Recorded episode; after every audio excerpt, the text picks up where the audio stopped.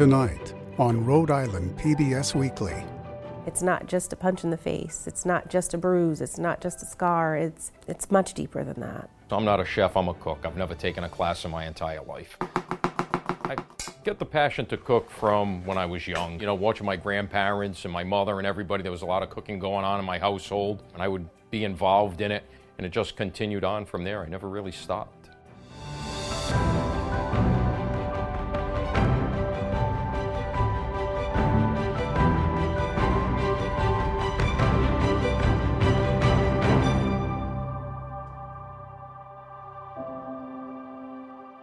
Good evening. Welcome to Rhode Island PBS Weekly. I'm Pamela Watts. And I'm David Wright. As the world slowly emerges from the pandemic, people are now faced with some dramatic issues that had gone quiet during the crisis. The virtual shutdown left many vulnerable people with little or no support. With that in mind, we begin tonight with a story about victims who say even in normal times they are fearful about coming forward to get help. We're talking about domestic violence. Contributing producer editor Dorothy Dickie recently tackled this difficult issue, and she has this report. In the beginning, um, you know, he was gentle, he was kind, he was caring, constantly told me how beautiful I am.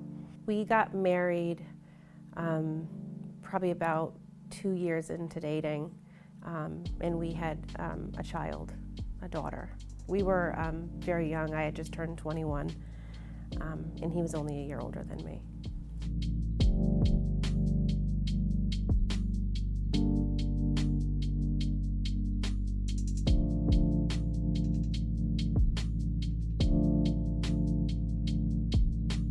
Throughout us dating, I would notice that um, he would make jokes um, that really weren't that funny. I remember saying to him, "Hey, that, that that that joke wasn't funny. That was, you know, inappropriate. It made me feel, you know, a certain way. Oh, I'm sorry. I'm sorry. You know, he would constantly apologize, and then it went from, you know, the the not so funny jokes, and then it went to um, actual name calling, and then it gradually um, progressed until it was physical, and then from physical, financial, and then um, eventually um, was isolated. Domestic violence is rooted in power and control. It's when one person in a relationship tries to use abusive tactics to uh, establish and maintain power and control over an intimate partner or a family member. And it takes many forms. It's not just a punch in the face, it's not just a bruise, it's not just a scar, it's, it's much deeper than that. It's financial, like, you know, it's the isolation, uh, not being allowed to go to work, um, social, um, not being allowed to hang out with friends or people that you're comfortable um, being around, and using the child for manipulation, using the systems. It, I mean, you name it. I can actually say that it was physical in the beginning. I was pregnant with the first, my first child. I got nervous because he was driving reckless, and I remember holding my stomach, and um, and the seatbelt tightening up around my, my neck and my belly. And I asked him to stop driving reckless, and he just put his hand over my mouth and squeezed my face. That was a sign that I didn't recognize. I just, I always had to be on watch, be very careful with my reactions to him.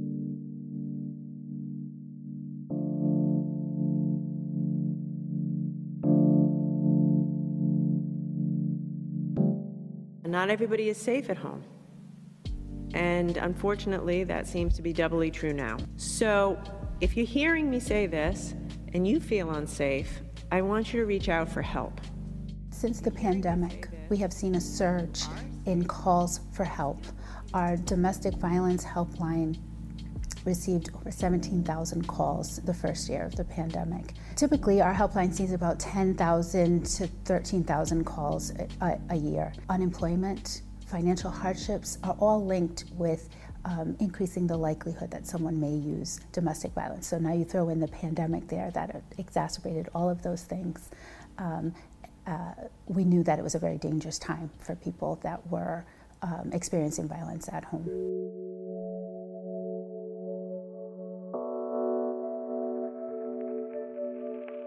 Wasn't easy because, first of all, with the gradual escalation of the abuse, um, I didn't identify at first what it was, so I really didn't know the steps.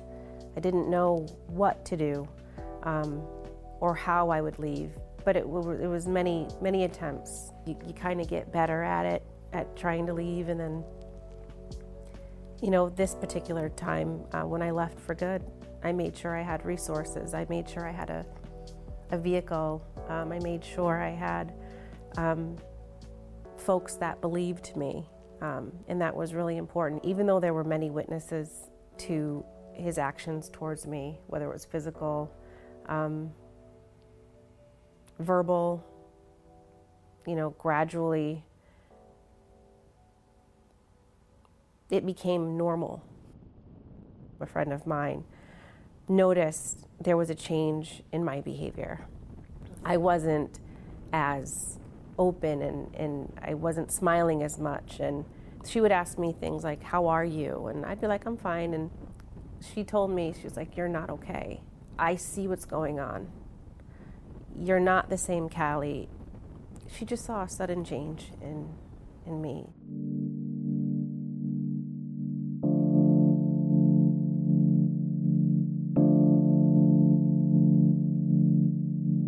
Had to put a restraining order on him for the safety of me and the children. At the time, it was four children and I was pregnant. But um, once the fifth child was born, um, I knew that there wasn't going to be an option, and I did not want to raise another child witnessing domestic abuse. Maybe like the third arrest, I, I had had enough. And he was arrested because of physical abuse or? Physical. yes. They were physical towards the children? Yes. Because we lived on his family's property, one of his family members said I needed to figure something out. The kids can stay. I wasn't. I just wasn't welcomed anymore. The f- very first call that I made, the shelter told me that they didn't have enough room for me and my four children.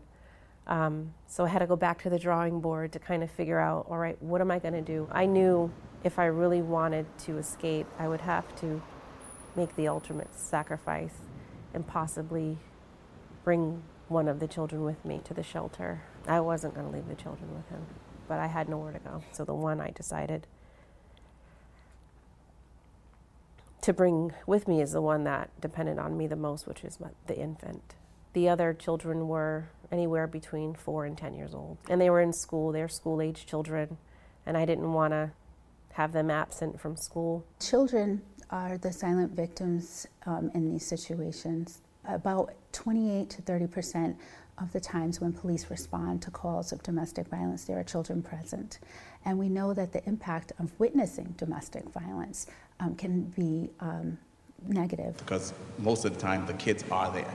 They are witnessing um, this violence, and in many instances, you know, they don't quite understand that they may go on to act if there's no intervention at these critical times. Um, typically, if it's a male child who's witnessing um, their um, uh, father being abusive toward their mother, then it may increase the likelihood that they would use violence in their own relationship. And similarly, if it's a female child um, witnessing abuse, it might increase like the likelihood uh, that uh, she will experience violence in the future and be a victim of violence in the future. Many times, the police are the first responders. Victims of domestic violence often have very little options outside of calling the police in the immediate crisis. Unfortunately, with every group of recruits, they need to be educated and understand some of the complications that, that come along with a domestic violence situation. We've come to realize that we should really focus on offenders. So that's where our training focuses now. Not to question why a victim does or doesn't do something, but why offenders act the way that they act. There are communities where uh, they're never going to call the police, right, um, for help. Uh, so we have to invest in alternatives. And that may be because um, maybe they're undocumented. Um, it can be that here they've faced racial discrimination at the hands of the police or police brutality. And so those are real barriers that as a movement we have to contend with. The challenges have to do with, you know, to, to where the victim's at if we encounter somebody who's not ready to deal with the situation, then then they're not going to you know be, be, be helping us out and be working with us. So we'll be dealing with an offender who has an agenda. We might be dealing with a survivor who has an agenda, and then and then there's the police agenda. A criminal conviction is is the end goal of the criminal justice system. Well, that might be contrary to what the um, what the survivor wants. Sometimes we'll have you know, survivors who will call and they just simply want whatever's going on to stop. They don't necessarily understand that there's a mandated arrest that's going to go into this and then everything else that's going to result from it. So it's, it's really about finding some common ground.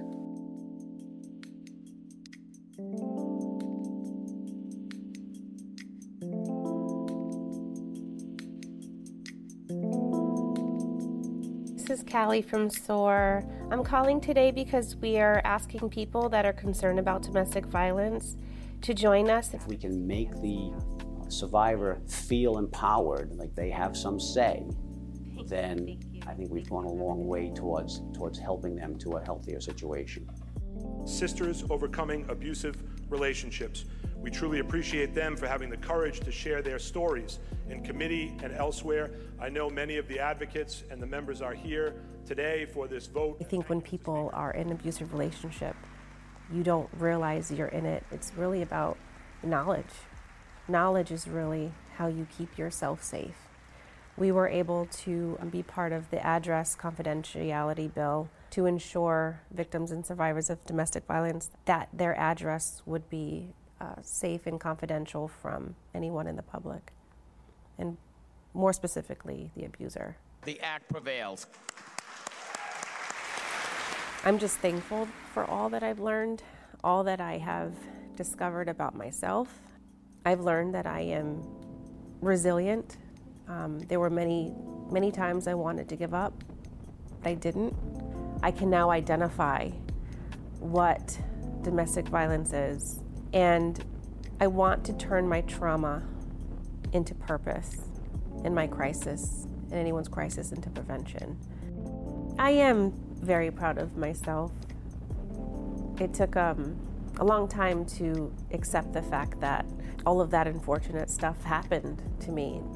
I've come a long way. The past 10 years, every day is survival still. Our thanks to Dorothy Dickie. If you or anyone you know is experiencing domestic abuse, you can call the 24 hour statewide helpline at 1 800 494 8100. Next, a recent United Nations climate change report reveals scientists now believe if greenhouse gas emissions are not reduced quickly, they could soon overwhelm the ability of both humans and nature to adapt. Even if the Earth's temperatures rise just a few more tenths of a degree, the study warns that today's children, many of whom will still be alive in the year 2100, will experience four times more floods, storms, droughts, and heat waves. As we first reported last March, harrowing projections like that are prompting many, including environmentalists, to take a second look at an energy source that's often associated with catastrophe and disaster. Contributing reporter John Smith explains. So the word nuclear tends to make people uncomfortable because I think a lot of people just don't know about it. So the fear of the unknown makes people un- uneasy. Caitlin Ricola is a senior staff counsel at the Nuclear Energy Institute. Back in 2013, fresh out of Roger Williams Law School, she moved to Washington, D.C. and began searching for work. I ended up connecting with some people at the Nuclear Energy Institute and we just kind of hit it off. It was one of those serendipitous things, and I thought, let's give it a try. And from there, I learned a ton about nuclear energy, the commercial power sector, clean energy. And that education, she says, has also helped her become an advocate, joining several groups who promote the use of nuclear energy, including the organization known as Women in Nuclear. One of the core, I guess, functions or um, roles that we play are going into schools and providing lessons on, um, on nuclear technology. Ricola is also part of Mothers for Nuclear, a group of moms across the country that have fought against the closures of nuclear plants.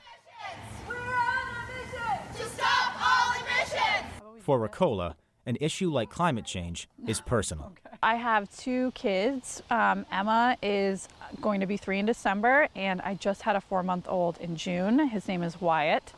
What are we doing with the trucks? I'm like that.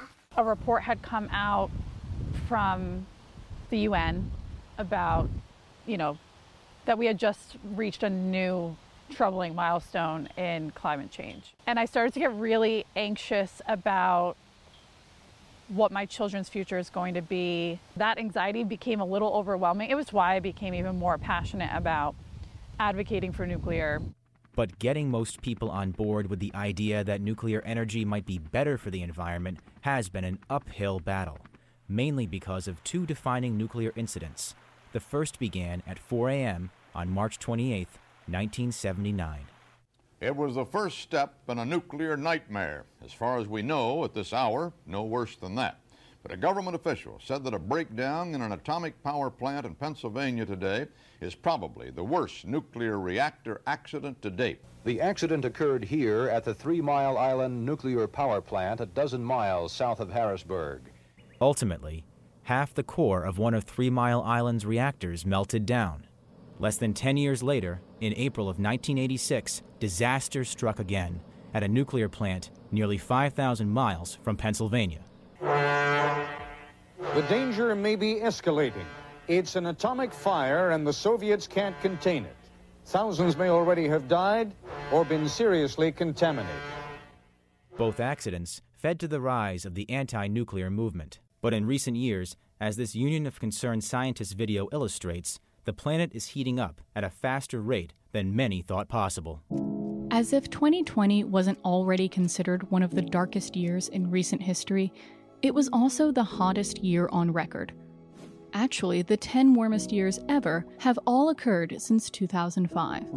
This trend is not likely to change anytime soon. More frequent heat extremes are already having real implications for people in the United States right now, and people who work outdoors are particularly at risk. Right after um, Three Mile Island and Chernobyl, kind of the you know, the world took a pause, trying to figure out you know what was going on. But more recently, environmental groups have come out and said that nuclear has to be part of the solution because the climate change challenges that we face are far too great. Our position is a very neutral one. Dr. Ed Lyman is the Director of Nuclear Power Safety at the Union for Concerned Scientists in Cambridge, Massachusetts. We've never taken a position pro or anti nuclear, uh, but we do believe that nuclear power has unique safety and security risks, and that those have to be uh, give, uh, given the fullest attention if we're if nuclear power is going to play a role in, in mitigating climate change in the future. Many of those risks relate to the aging fleet of plants. Originally licensed for 40 years, many have already received a 20 year license extension, with some even beginning to apply for an additional 20 years. And that raises the possibility that in certain types of accidents, the Nuclear Regulatory Commission, they really need uh, very high assurance that those kinds of systems are going to function even as they age and, and deteriorate. Last summer, we visited the Millstone Nuclear Power Plant in Waterford, Connecticut. It's here in this mock control room that operators train to run a real nuclear reactor. Uh, we've actually measured down to the millimeter um, to make sure that, that things that are in the control room are in the exact same location as they are in here. Ken Holt works for the owners and operators of the plant, Dominion Energy. There's no surprise he lands on the side of nuclear power being the key to a carbon free source of energy. Right now, Millstone represents 95% of the carbon free energy generated in Connecticut. That's nearly half of the state's electricity needs coming from one source. But as nuclear plants around the country get older and more expensive to build new ones, the future, Holt says, is grim. If Millstone goes away, it's not a, a solar uh, farm that's going to be built to replace it. It's not wind power that's going to replace it. It's going to be natural gas. So you're, you're going to take a zero carbon resource off the grid and replace it with a carbon resource. And that just makes your, your job that much harder in, in reducing uh, carbon in the atmosphere. Still, Holt says his company's goal is to be net carbon zero by 2050. So we are, are looking at how we can reduce our carbon impact on, on the environment or uh, how we can mitigate it. Because of how dependent the area is on millstone to generate a tremendous amount of its energy, do you find that it's often easier in that license renewal process uh, because of the uh, understanding that there's nothing else to replace it? So the, the NRC process does not look at need at all. The NRC process is focused solely on safety. If the NRC does not think that it would be safe to operate the unit for another 20 years, they will not allow the license. Created in 1974, the NRC, or Nuclear Regulatory Commission, is an independent government agency responsible for licensing and regulating civilian use of radioactive materials. Is the NRC doing enough, in your perspective, to regulate the uh, operations of aging nuclear plants? We, we don't think so. One problem that we're facing now is that this aging population of plants is uh, facing a dire economic pressure in many parts of the country because of the low prices of alternatives, natural gas. So plants are shutting down, and there's enormous pressure on those plants to cut costs. And where do you cut costs? And things like maintenance and, and inspections and repairs and all the things you need to do uh, to make sure that plan is in good working order. And Lyman says the NRC is not immune to industry influence. Unfortunately, it's too susceptible uh, to that kind of pressure. So I don't um, believe that the agency has done enough to safeguard uh, the safety and security of these plants as they age. So then, what about looking into the future in terms of growth for specifically the nuclear energy industry? Uh, are you seeing that there is the potential for growth, or has it seemed to have stagnated? You know, there I would say the the potential for for units like Millstone, a, a new thousand megawatt big uh, generating station, are, are probably slim. That, that there's not great chances of something that big being built again. But there is uh, the potential for small module reactors. These are reactors that produce about a fifth of the power, but are about a tenth of the size. A recent startup co founded by Bill Gates called TerraPower is planning to do just that by building a smaller 345 megawatt plant in Wyoming by 2028. The plant will use state of the art technologies designed to drastically mitigate the safety issues of the past. But Dr. Lyman says that while the environmental community is more broadly looking to nuclear energy as one of the answers to climate change, the industry itself has been desperately trying to change their image for decades. The nuclear industry is uh, maybe 30 years ago realized that one selling point it had was that it's a low power source of electricity, and they, they've been uh, pushing that message uh, for decades, but it's only really become resonant in recent years. You know, of course, there is merit to that, but you, again, you can't. You know, it's it's a qualified argument. You know, you uh, you don't necessarily need nuclear power to mitigate climate change. It's not. There's no imperative if there are alternatives that can do things better and, and more safe. Let's build. As some figure out a way to incorporate nuclear energy into its carbon free future, there's one future on Caitlin Riccola's mind. And it has, you know, legitimately crossed my mind on whether I'm being responsible having children and having more children. And so I don't know what kind of future that they are going to have, but I feel like all I can do as a mom now is do my very best to try and help set that future up. But I think every parent in our generation is, is probably going to have it cross their mind of what, what am I bringing my children into. Now, in our continuing My Take series, home cook Dan Rinaldi serves up some of his favorite dishes. I entertain a lot, a real lot. And I ask people, what do you feel like having? You know, and they're like, oh, whatever you want to make, you know, just make whatever. But I want to know what they want to eat. And then I cook whatever it is they feel like eating. My name's Dan Rinaldi. This is my take on cooking. First of all, you have to have a lot of passion for it, number one. And I also believe that you want to grab the best and freshest ingredients that you can. But ultimately, I believe it boils down to passion, how much you love cooking. You know, watching my grandparents and my mother and everybody, there was a lot of cooking going on in my household. And they would all be talking and just having a great time, and I would be involved in it. And it just continued on from there. I never really stopped. I've cooked for multiple reasons. Like I'm on the fire department in the city of Providence, so it was self-preservation at one point because the meals were so bad. I just had to cook. It was just absolutely painful.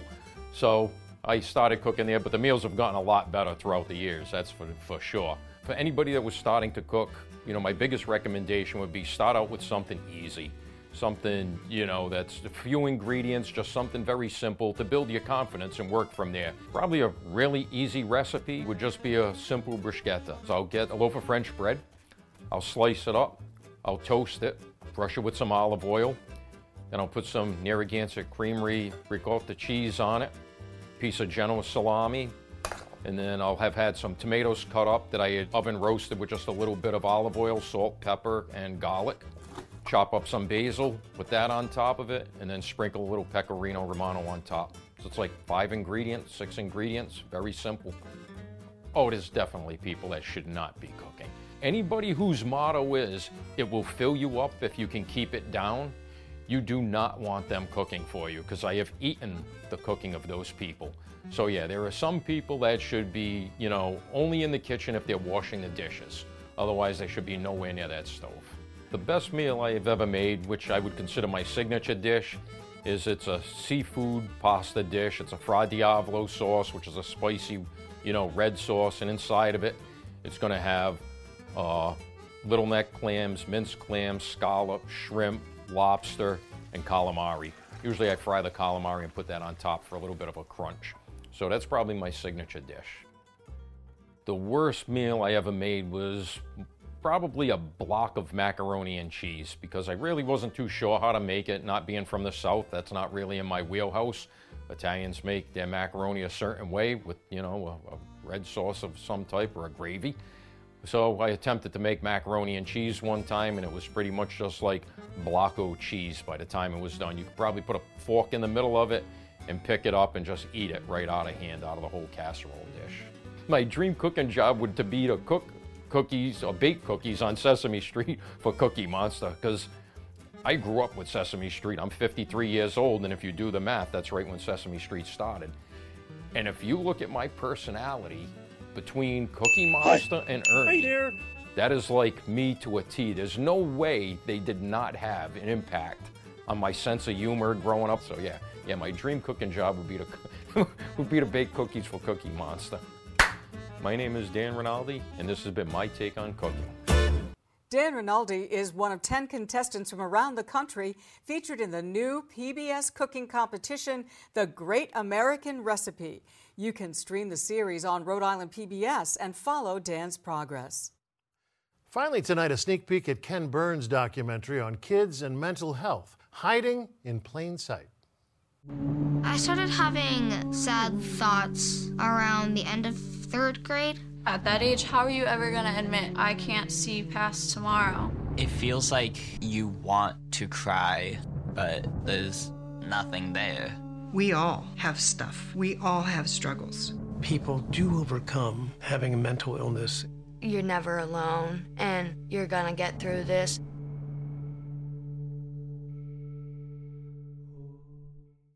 Hiding in Plain Sight is now streaming on Rhode Island PBS Passport. That's our broadcast this evening. Thank you for joining us. I'm David Wright. I'm Pamela Watts. We'll be back next week with another edition of Rhode Island PBS Weekly. Until then, you can visit us online to see all of our stories, our past episodes at ripbs.org/weekly or listen to our podcast, available on all your favorite audio streaming platforms. Thank you and good night.